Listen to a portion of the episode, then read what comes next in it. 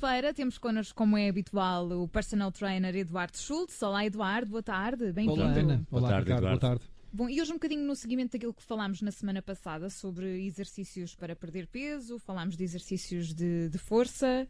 Não foi assim, Eduardo? Foi. A semana Estavas passada... a olhar para mim com ar tão estranho, eu pensei, será que estou a dizer alguma asneira? Não. Não, de todo. Nós eh, abordámos o, o tema do exercício físico para perder massa gorda, nomeadamente o treino cardiovascular e o treino de força, Uhum. o treino resistido.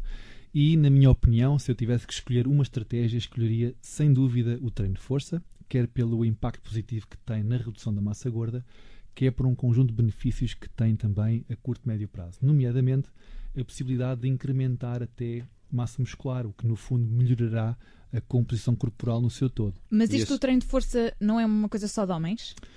Não, e isso é uma pergunta ótima para se fazer, até porque há uma preocupação premente das senhoras que, é, que vem nesse seguimento, que é agora que eu vou treinar musculação, mas não ficarei com o corpo mais masculino, assim com um volume muscular que me, que me torne mais masculina. E na verdade a resposta concreta é não, não vai acontecer.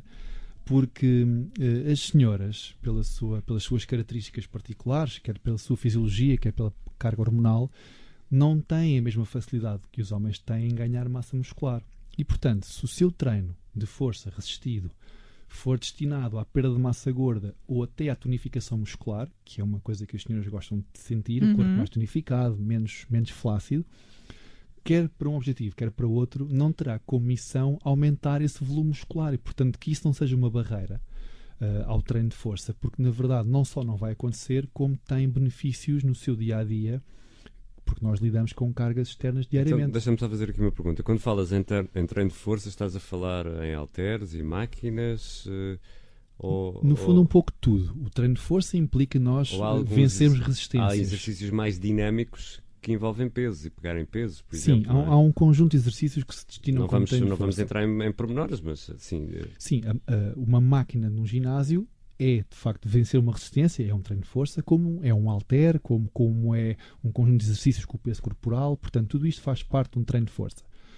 E aquilo que eu chamo a atenção é para o benefício que isso traz no seu dia a dia. Para além das questões estéticas inerentes, como falámos há pouco sobre a redução da massa gorda ou o tónus muscular, para além disso, aquilo que beneficia no nosso dia a dia é imenso. Portanto, hoje, hoje em dia é comum ver, e falamos das senhoras em particular, senhoras que carregam o seu computador portátil ou a sua lancheira para o seu local de trabalho, enfim, isso são pesos externos que convém estarmos preparados para o fazer. toda a gente anda de mochila. Sim. não é? Os sacos das compras, estou eu aqui a. Por a- exemplo. Então vamos, vamos lá a exemplos, Eduardo. Exemplos concretos. Por exemplo, uma mãe jovem carregar um bebê de colo com o seu ovinho, mais um conjunto de materiais, com as sacolas, com as fraldas, com os biberons, é um peso significativo. E, portanto, é bom que a mãe esteja preparada para fazer esse, esse trabalho diário com conforto e sem se magoar.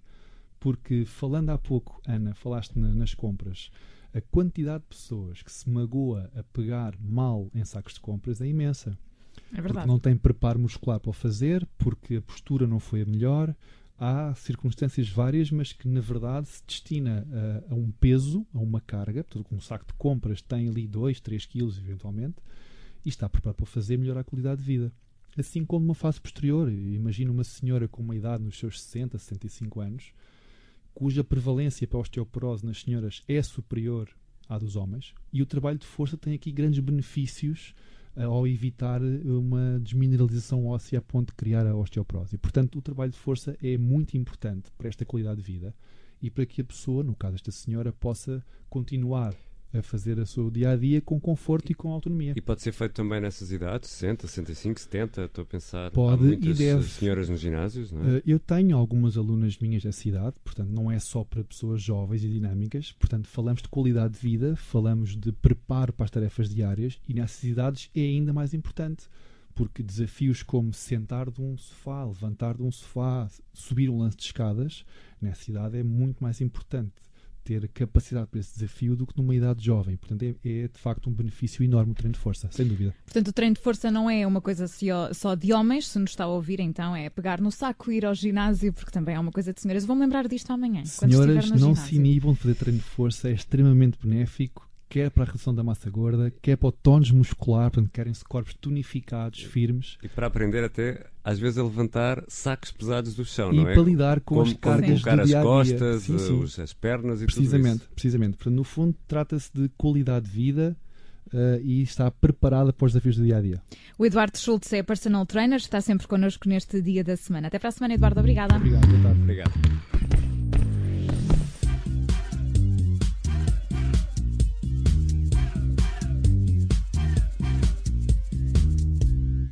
Rádio Observador. Aconteça o que acontecer. E para já temos sugestões dentro e fora de casa. Rádio Observador. Ouça este e outros conteúdos em observador.pt/rádio e subscreva os nossos podcasts.